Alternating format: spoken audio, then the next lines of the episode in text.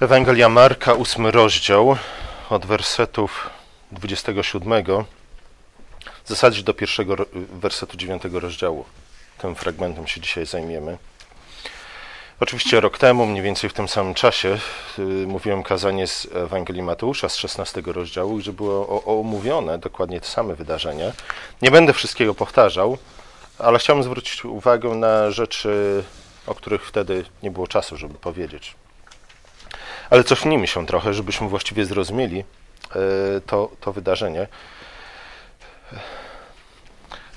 W tym fragmencie widzimy Piotra, który rozpoznaje w Jezusie Chrystusa, ale nie do końca rozumie, co to znaczy, że Jezus jest Chrystusem. Nie? Widzi w Chrystusa tego, który jest Panem, widzi w Chrystusie tego, który posiada potężną moc, widzi w Chrystusie tego, który jest wypełnieniem z wcześniejszych obietnic Bożych, ale nie do końca jest w stanie zrozumieć, co to tak naprawdę znaczy być Chrystusem, być Mesjaszem. Gdy, gdy Chrystus przychodzi do. Po tym, jak Piotr wyznał swoją wiarę w to, że Jezus jest Chrystusem, Jezus powiedział mu: Dobrze, nie? Bóg ci to objawił. A następnie Jezus zapowiada swoją męczę, męczeńską śmierć. I, I, to już jest zbyt wiele dla, dla Piotra. Nie? I to jest właśnie świadectwem tego, iż Piotr nie rozumiał do końca tego, co to znaczy być Chrystusem wziął Jezusa na, na bok, napomniał go i powiedział: Panie, nie przyjdzie to na ciebie. Nie? Możesz być Chrystusem, w zasadzie dlatego jesteś Chrystusem, żeby takie rzeczy nie przyszły na ciebie. Nie? Innymi słowy, jak najbardziej można mieć koronę, nie, nie mając, yy, nie idąc na krzyż. Można zdobyć chwałę bez żadnego poświęcenia i bez żadnego cierpienia. A być może Piotr powiedział: Panie, przecież wystarczająco dużo do tej pory poświęciłeś. Nie, nie musisz więcej poświęcać. Ale później, gdy Jezus przed swoją śmiercią jeszcze raz zapowiadał e, to, co się wydarzy, Piotr stwierdził: Panie, w zasadzie powtórzył to samo, co tu powiedział. Panie, ja się ciebie nie zaprę. Nie? Piotr był tym, który wziął dwa miecze. Piotr był tym, który obciął, uciął ucho słudze kapłańskiemu, broniąc Chrystusa. Do końca próbował z jednej strony zanegować to, iż Chrystus musi cierpieć, a z drugiej strony próbując y, nie dopuścić do tego, aby Chrystus poszedł, poszedł na krzyż. Nie, wiem, jak to się skończyło. Skończyło się tak, że wszyscy, w tym Piotr, się rozpierzchli. Piotr jednak odegrał szczególną rolę w tym opuszczeniu Chrystusa, dlatego że on był tym, który wbrew wcześniejszym zapowiedzi, wbrew nawet stwierdzeniu tego, że on jest gotów pójść za Chrystusem na krzyż, był tym, który trzykrotnie się go zaparł. Nie?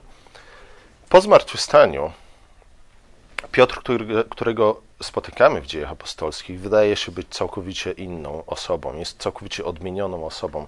W dziejach apostolskich Piotr jest osobą, która jest rzeczywiście gotowa, nie tylko w sferze deklaratywnej, ale rzeczywiście pójść za Chrystusem na krzyż.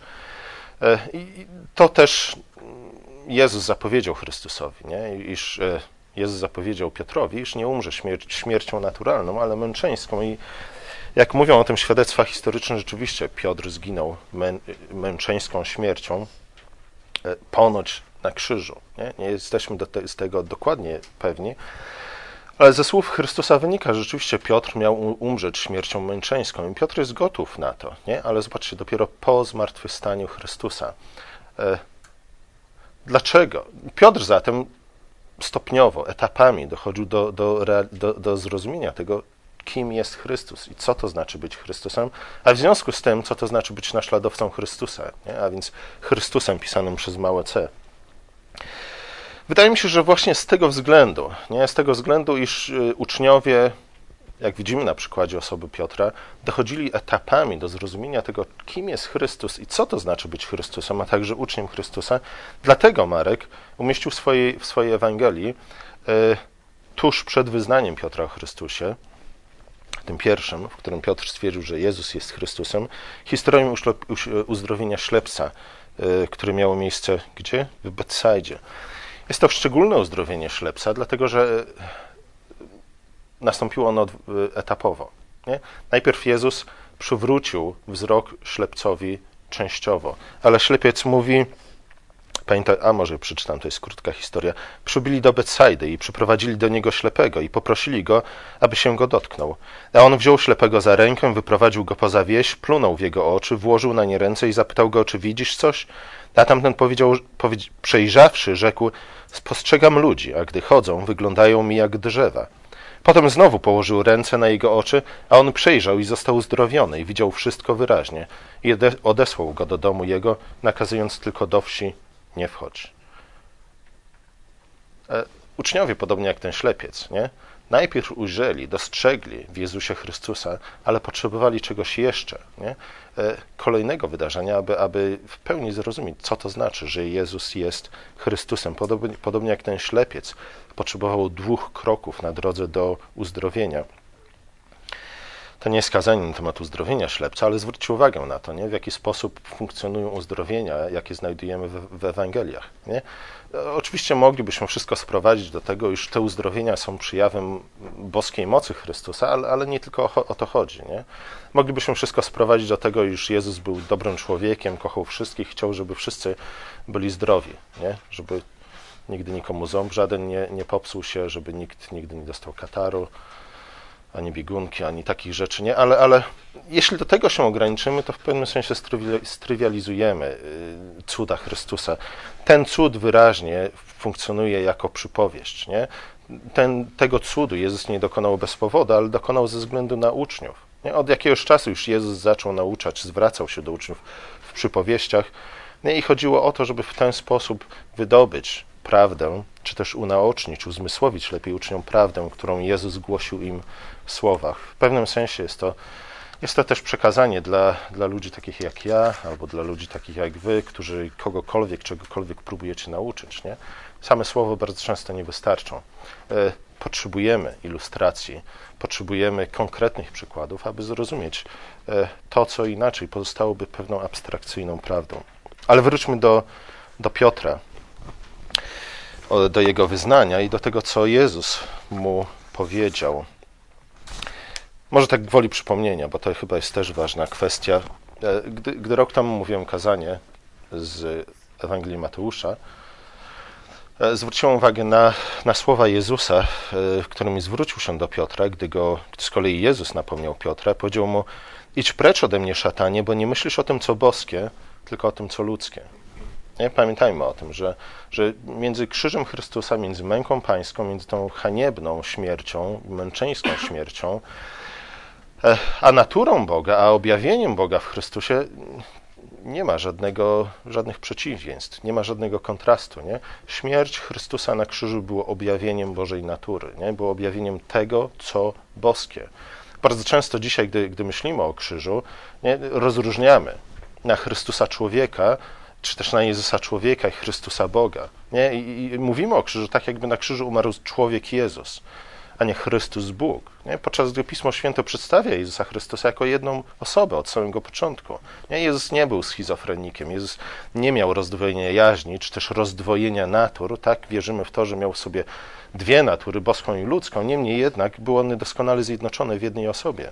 Nie? Dlatego Jezus mógł powiedzieć, słuchaj Piotrze, między krzyżem a tym, co boskie, między krzyżem a, a moją boską naturą, e, nie ma żadnej niezgody. Nie? Krzyż jest najdoskonalszym objawieniem mojej boskiej natury. Więc nie popełniajcie tego błędu, nie mówcie, że, że Chrystus umarł jako człowiek. Nie? Oczywiście tu rodzi się pytanie, jak to możliwe, że Bóg umarł, ale o tym może będziemy mówić kiedy indziej. W każdym razie pamiętajmy o tym, nie? Bóg objawił się na krzyżu, Bóg objawił nam swoją miłość na krzyżu, Bóg objawił nam to, do czego jest gotów i do czego jest zdolny właśnie na krzyżu.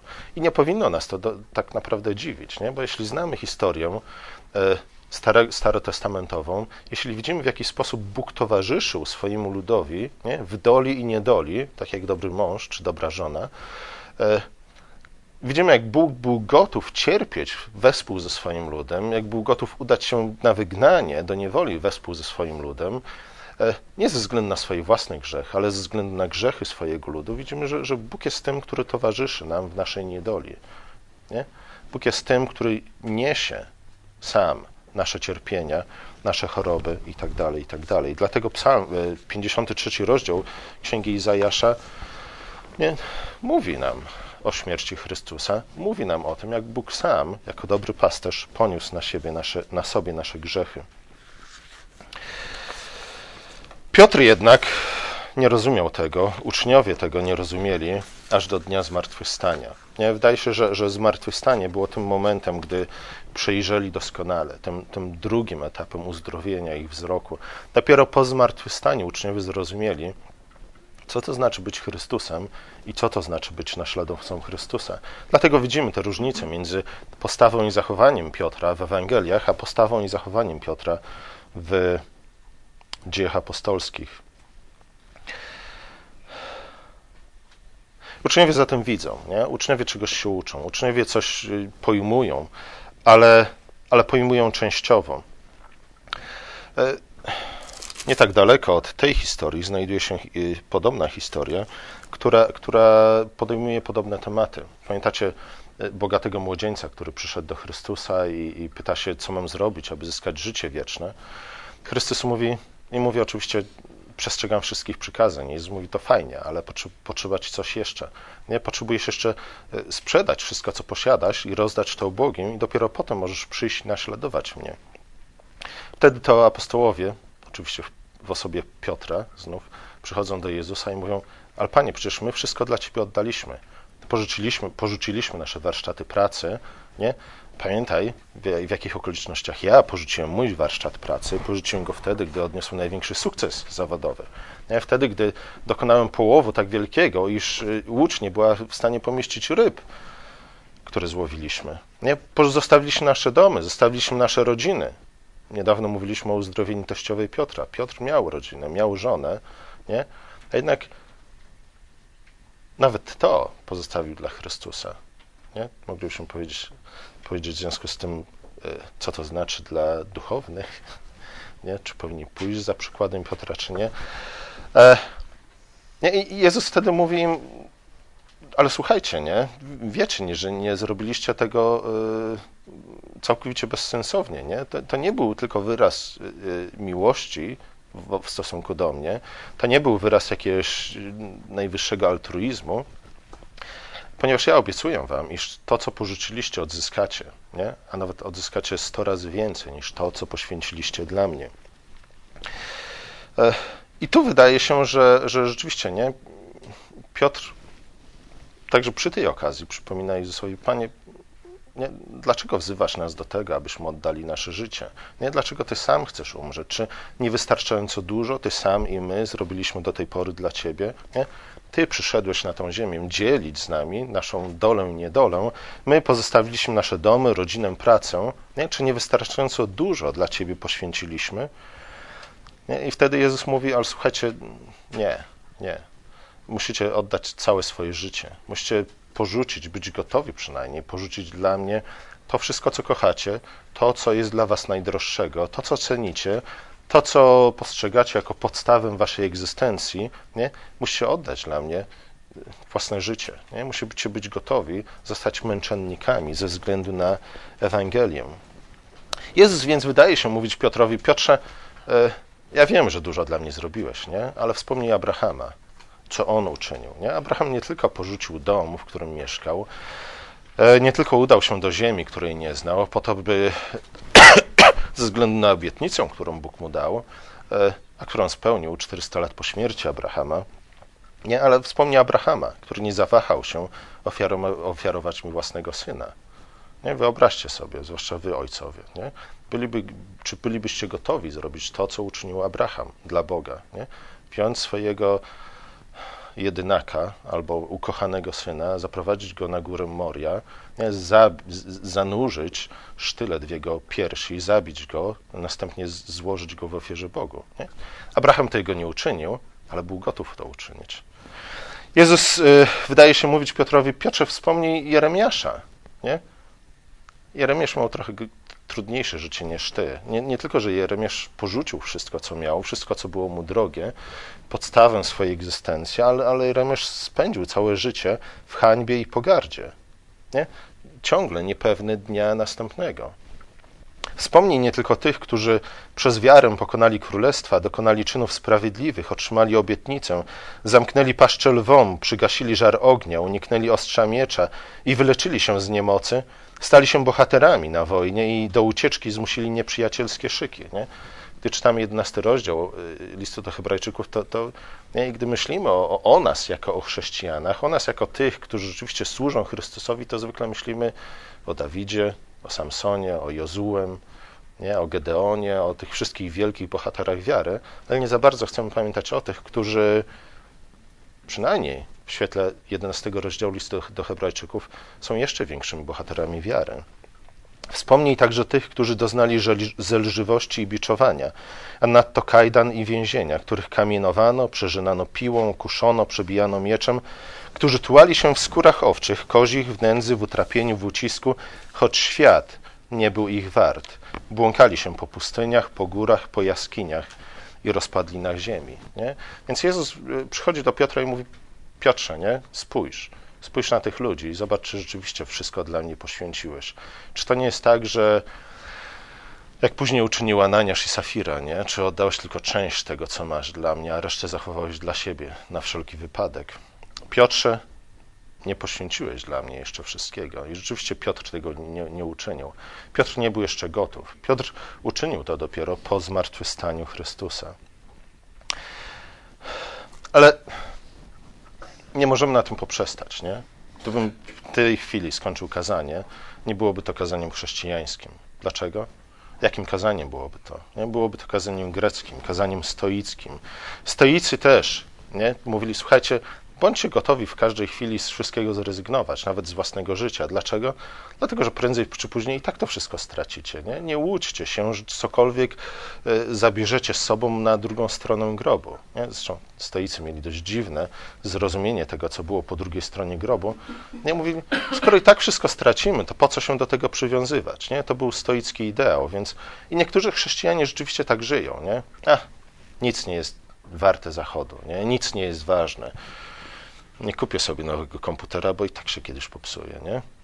To jest postawa stoicka, ale nie do tego wzywa nas Chrystus. Chrystus nawet nie wzywa nas do, do altruizmu. Nie? Jako chrześcijanie nie, nie, nie myślcie, że, że, że powinniście być altruistami. Nie? Kim jest altruista?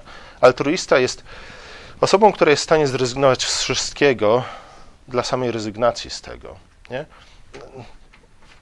Nie o to chodzi Chrystusowi. Nie? Jeśli my rezygnujemy z naszego życia, to po to, by je odzyskać. Nie? Jeśli my z czegokolwiek rezygnujemy, to po to, by odzyskać stokrotnie więcej niż to, co oddaliśmy, co poświęciliśmy Chrystusowi. To On nam obiecuje. Nie? On nie, wzywa nas nie tylko do śmierci, ale mówi: Słuchajcie, bądźcie gotowi pójść na krzyż za mną, ze względu na to, że jeśli to uczynicie, to razem ze mną zmartwychwstaniecie powstaniecie z martwych. Gdybyśmy zatrzymali się tylko i wyłącznie na, na wezwaniu do altruizmu, na wezwaniu do tego, aby zrezygnować z, z wszystkiego, co na, dla nas drogie, e, umiłowane, cenne, bylibyśmy podobni do, do bohaterów greckich tragedii. Nie? Dla, dlaczego Grecy na dobrą sprawę nie znali komedii? Nie? Wszystko, co mieli do powiedzenia, kończyło się tragicznie. Nie? Dlatego, że wszyscy ich bohaterowie e, walczyli z losem. Nie? To był ideał greckiego bohatera. Sprzeciwić się losowi, z którym i tak przegramy. Nie? nie mamy żadnej nadziei na, na wygraną, więc e, jedyna rzecz, o którą tak naprawdę nam chodzi, na, o, o, którą walczymy, o którą zabiegamy, jest, jest chwała, jest sława. I zobaczcie, jak Wszyscy, nie? Wszyscy bohaterowie Homera, Hezjoda i paru innych Sofoklesów, nie? Tylko i wyłącznie o to mi chodziło, o chwałę, nie? O chwałę, o pośmiertną chwałę. Oni wiedzieli, że, że w starciu z bogami, w starciu z losem przegrają, nie? Nie mają szansy na wygranej. Prometeusz? Jest, jest przegrany od samego początku. W tym roku ponoć będzie... Nie, w tym roku nie będzie. W każdym razie Dlatego też wszystko, o czym mi zależy, to chwała. Nie? Chodzi mi o to, żeby ludzie, którzy przyjdą po nich, wspominali ich jako tych, którzy do końca się nie poddali. Ale w imię czego? Nie? W, w imię pamięci o tym, że się nie poddali. W gruncie rzeczy jest to pusta chwała. Chwała, na której nam, jako chrześcijanom, nie powinno zależeć. Nie? Jeśli rzeczywiście to byłby nasz chrześcijański ideał, to wtedy słowa na temat talentów, które Bóg nam daje i które powinniśmy nie tylko odrzucić, nie tylko zachować i nie, nie zmarnować, ale przeciwnie, pomnażać, nie miałoby sensu. Nie? Dlatego, że Jezus mówi nam o tym, abyśmy, wzywa nas do tego, abyśmy oddali, poświęcili nasze życie w nadziei zmartwychwstania, w nadziei tego, że to życie odzyskamy. Nie? Mówi z jednej strony, jeśli chcecie zachować to życie, to oczywiście stracicie. Nie? Gdyby Chrystusowi chodziło o to, aby zachować własne życie, cóż by zrobił? Miałby wszel miał wszelkie środki do tego, aby uniknąć krzyża. Po pierwsze, nie musiał wcale stawać się człowiekiem, zgadza się? A jeśli stał się człowiekiem, to stał się człowiekiem, który był zdolny do tego, aby chodzić po wodzie, który był zdolny do tego, aby wzbudzać martwych do życia ponownie. Nie? Chrystus, nawet gdyby poszedł na krzyż, mógł, zgodnie z tym, do czego go wzywali, zejść z tego krzyża, nie? niezraniony. Ale gdyby Chrystus tak uczynił, nie? Gdyby, gdyby dla niego zachowanie tego życia, a zachowanie talentu, który otrzymał w stanie nienaruszonym, było najważniejsze, jaki, jakie, jaki to miałoby skutek, nie? Nie pokonałby śmierci, nie pokonałby grzechu, nie odzyskałby swojego życia w zmartwychwstaniu, a wraz z nim całego świata. Nie uratowałby nas z niewoli grzechu. Nie? Wtedy okazałby się rzeczywiście tym, który przegrał od początku do końca na całej linii. Nie? O to chodzi. Gdy Jezus mówi, kto chce zachować swoje życie, straci je. Kto nie chce inwestować, straci wszystko, co posiada. Kto chce jedynie zachować ten talent, który Bóg mu dał, nic nie pomnoży i okaże się w ostatecznym rozrachunku przegranym. Z drugiej strony, Chrystus zachęca nas do tego, abyśmy e, byli gotowi poświęcić nasze życie w nadziei zmartwychwstania. Nie? A więc zobaczcie, tu nie chodzi o jakiś taki czysty altruizm. E, podobnie jak nie chodzi o, o greckie, o, tragiczne poszukiwanie chwały. Nie?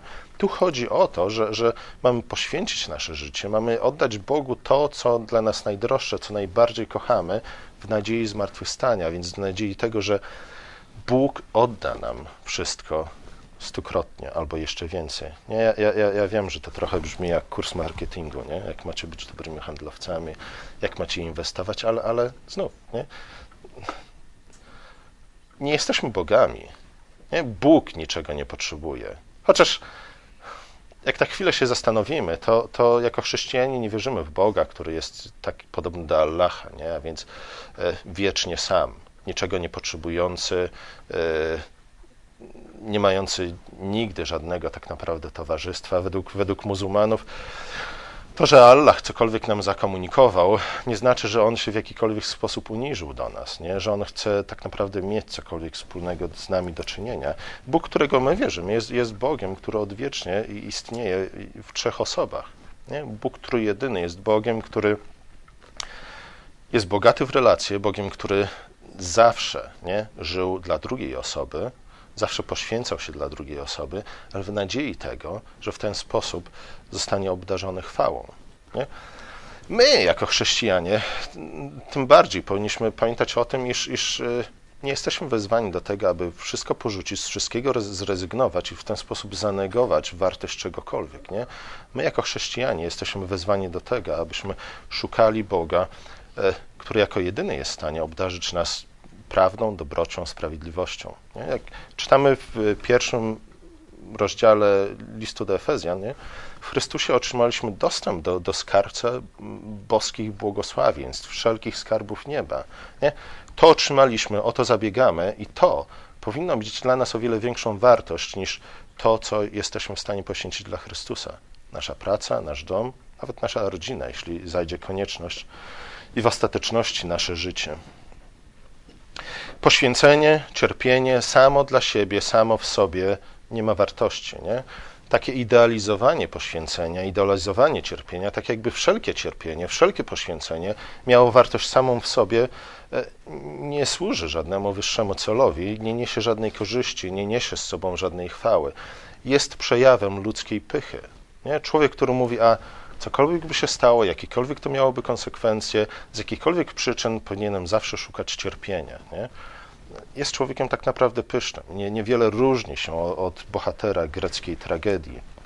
Zresztą, jak czytamy listy apostolskie, to widzimy, że, że jak bardzo często apostołowie mówią: Słuchajcie, to nie chodzi o to, żebyście cierpieli. Nie? Cierpieć i tak będziecie. Ale gdy cierpicie, chodzi o to, żebyście cierpieli ze względu na słuszną sprawę. Nie? Nie, chodzi o to, że, że byście byli prześladowani przez ludzi, szukali prześladowań, ale jeśli jesteście prześladowani, to, to upewnijcie się, że ludzie prześladują was nie ze względu na zło, które uczyniliście, nie ze względu na to, że jesteście wrogami społeczeństwa, ale ze względu na Ewangelię. Nie? I już te słowa same w sobie ukazują nam, że to nie chodzi o cierpienie samo w sobie, tu nie chodzi o poświęcenie samo w sobie, nie? Tu chodzi o cierpienie i poświęcenie dla Chrystusa ze względu na Ewangelię, nie dla jakiegoś wyższego dobra, w nadziei zmartwychwstania. Nie tylko więc Jezus mówi o rezygnacji z życia, po to, abyśmy je odzyskali, przy czym to odzyskane życie jest o wiele lepsze niż to, z którego zrezygnowaliśmy, ale także apostoł Paweł nie? w tym pięknym, cudownym rozdziale na temat zmartwychwstania, 15 rozdział pierwszego listu do Koryntian, od samego początku do końca mówi, słuchajcie, nie? Koryntianie, gdyby nie zmartwychwstanie, wasze życie wiarą byłoby bez sensu. Nie? Gdyby nie zmartwychwstanie, wasza wiara byłaby naprawdę pożałowania godna, a i, i, wasze życie, i wy jako ludzie byliście, bylibyście najbardziej pożałowani, pożałowania godni. Nie? To nie miałoby żadnego sensu. Nie? Czytaliście kiedyś Dżumę Camus, tak? Nie wiem, czy to wciąż jest lektura szkolna. Kiedyś to była obowiązkowa lektura szkolna. Nie, i rzeczywiście, jak czytamy Dżumę Camus, to myślimy, rzeczywiście ten doktor Magda, popraw mnie, jeśli źle wymówię jego nazwisko. Rio? Rio? Jak? Może tak być. Dla osób, które nigdy się nie uczyły francuskiego, ale nie? Jak czytamy Dżumę, to, to rzeczywiście ta postać wzbudza sympatię. Zgadza się? Ze względu na poświęcenie, do jakiego jest, jest y, gotowy doktor Rio, Rio, jakkolwiek on się nazywał. Wiecie, o kim mówię. Ale z drugiej strony Paweł mówi, słuchajcie, my jesteśmy gotowi do tego, aby nie tylko poczuć sympatię do tego doktora, ale wręcz y, uznać go za wielkiego człowieka, tylko i wyłącznie jeśli zmartwychwstanie rzeczywiście ma miejsce. Nie? Bo jeśli nie ma zmartwychwstania, to postawa doktora Rio, tak samo jak postawa każdego dobrego chrześcijanina, jest przejawem czystej głupoty, czystego szaleństwa, nie jest czysta, przejawem czystego irracjonalizmu. Nie? E, o wiele racjonalniej zachowują się, zachowują się w świecie, w którym nie ma zmartwychwstania, ludzie, którzy żyją e, zgodnie z maksymum carpe diem, czyli chwytaj dzień, hedoniści. Paweł mówi, słuchajcie, jeśli nie ma zmartwychwstania, tak jak niektórzy z was mówią, jesteście głupi po prostu, nie? Hedoniści są o wiele mądrzejsi od was. Nie dlatego, że oni próbują wycisnąć z tego ich życia, jedynego życia, które są, jest im dostępne, jak najwięcej. Nie? I tak umrą prędzej czy później. Nie? Stoicy też są głupi. Nie? Dlaczego? Dlatego, że stoicy od początku przejawiają postawę rezygnacji, nie? Hedoniści przynajmniej próbują cokolwiek, nie? Krótko, bo krótko żyjemy, ale spędźmy ten czas tu na ziemi, jaki jest nam dany, w możliwie najbardziej przyjemny sposób, nie? Po co sobie y, utrudniać i tak trudną sytuacją? Ale Paweł mówi nie, nie? Zobaczcie, cokolwiek czynicie tu na ziemi, jakakolwiek wasza praca, jakikolwiek wasz trud, jakiekolwiek wasze poświęcenie ma sens właśnie ze względu na zmartwychwstanie. Właśnie ze względu na to, że, że na zmartwychwstanie Chrystusa, ale też na wasze własne zmartwychwstanie. Nie? Dlatego, że, że to po trosze jest tak, jak, jak powiedział, na, przypomniał nam gladiator, czyli jak on się nazywał? Jak on się nazywał? Jak on się nazywał? Kto grał gladiatora? Russell Crowe, nie? Że, że y, to, co czynimy tu na Ziemi, nie, będzie się odbijać echem w wieczności. Ale nie tylko to. Nie? To nie będzie tak, że jeśli byśmy znów, nie? Postawa gladiatora jest postawą greckiego, tragicznego bohatera, nie? Wszystko, co, na czym mu zależy, to to, żeby ludzie dobrze go wspominali, nie? Żeby go wspominali jako człowieka gotowego do wielkich poświęceń, człowieka wielkiej odwagi, nie? Nasza nadzieja jest o wiele bardziej bogata. Nie? Nasza nadzieja nie polega tylko na tym, że, że kiedyś ludzie będą o nas dobrze pamiętali. Nie? I gdy przyjdzie dzień, w którym złożą nas do ziemi, to rzeczywiście, jak będą mówić, wygłaszać mowy pogrzebowe, nie będą musieli zmyślać ani ściemniać, ale szczerze będą mogli, mogli powiedzieć, rzeczywiście to był dobry człowiek. Nie? Brakować nam go będzie. Nasza nadzieja polega na tym, że, że, że wszystko to, co uczynimy tu na ziemi, wszelkie nasze dobre uczynki, wszelkie nasze poświęcenie wyda stukrotny owoc wieczności. Nie? I to nie jakiś efemeryczny, duchowy, eteryczny owoc, nie? ale bardzo konkretny owoc. To właśnie dlatego, jak często powtarzamy, nie? Marcin Luther powiedział, nawet gdybym wiedział, że, że, że jutro będzie koniec świata i tak dzisiaj posadziłbym jabłoń. Nie? Nie po to, żeby pokazać, że jestem tak jak greccy bohaterowie, bohaterowie greckich tragedii, nie? Nie zgadzam. Do końca, do końca życia walczą z, z losem, nie? który jest wrogiem mi, czy też z bogami, którzy są mi niechętni, ale właśnie dlatego, że, że nie? nawet to, co uczynimy ostatniego dnia naszego życia, wyda stukrotny owoc wieczności. Wydaje mi się, że, że powinienem już kończyć. W związku z tym powiem tylko tyle na koniec. Jako chrześcijanie e, będziemy zawsze ślepi nie? na jedno oko, albo będziemy widzieć tak jak ten ślepiec po pierwszym etapie uzdrowienia, jeśli zapomnimy o jednym z dwojga, nie? o krzyżu albo o zmartwychwstaniu. Nie? Jeśli przeakcentujemy krzyż, e, stworzymy ideał chrześcijanina, który będzie o wiele bardziej podobny do ideału bohatera greckiej tragedii. Nie? Jeśli przeakcentujemy cierpienia Chrystusa, nie, to rzeczywiście pozbawimy się wszelkiej radości i nadziei w tym życiu. Wtedy zabsolutyzujemy cierpienie, poświęcenie, nie, które staną się wartościami same w sobie. E, wtedy nie będziemy ludźmi, którzy, którzy będą gotowi poświęcić cokolwiek dla Chrystusa e, z radością, w nadziei zmartwychwstania. A jeśli poświęcimy cokolwiek, to będziemy poświęcać tak jak stoicy, nie? mówiąc, a tak to nic nie jest warte.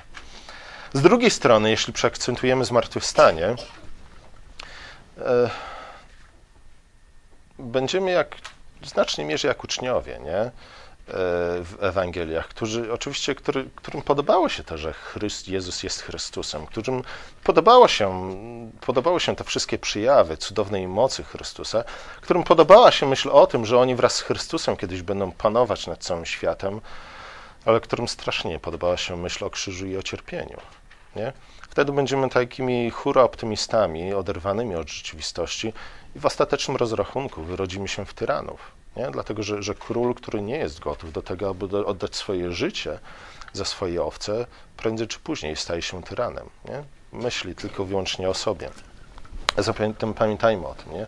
Abyśmy byli chrześcijanami, którzy patrzą, widzą wyraźnie swoje, postrzegają wyraźnie swoje życie, którzy patrzą dwoma oczami, a nie tylko jednym. Nie? Musimy być chrześcijanami, którzy pamiętają o tym, że dzieło Chrystusa zawierało tak krzyż, jak i zmartwychwstanie. Krzyż bez zmartwychwstania jest bez sensu, jak mówi nam, nam Paweł. Nie? Zmartwychwstanie bez krzyża nie, nie dość, że jest niemożliwe, nie? ale zmartwychwstanie bez krzyża pozbawia nas tej nieodłącznej, nieodzownej cechy chrześcijanina, jaką jest gotowość na poświęcenie. Pomódlmy się. Nasz drogi, łaskawy Ojcze, dziękujemy Ci za Chrystusa, dziękujemy Ci za tego, który był gotów nie tylko y, przyjść na ten świat, aby stać się uczestnikiem naszej niedoli, ale też był gotów pójść na krzyż i oddać swoje życie za nas, ale uczynił to w nadziei zmartwychwstania, aby nas wszystkich uwolnić od y, grzechu, y, i panowania śmierci. Dziękujemy Ci za to, że Chrystus był nie tylko uczestnikiem naszej niedoli, ale stał się e, prawdziwie naszym Zbawicielem.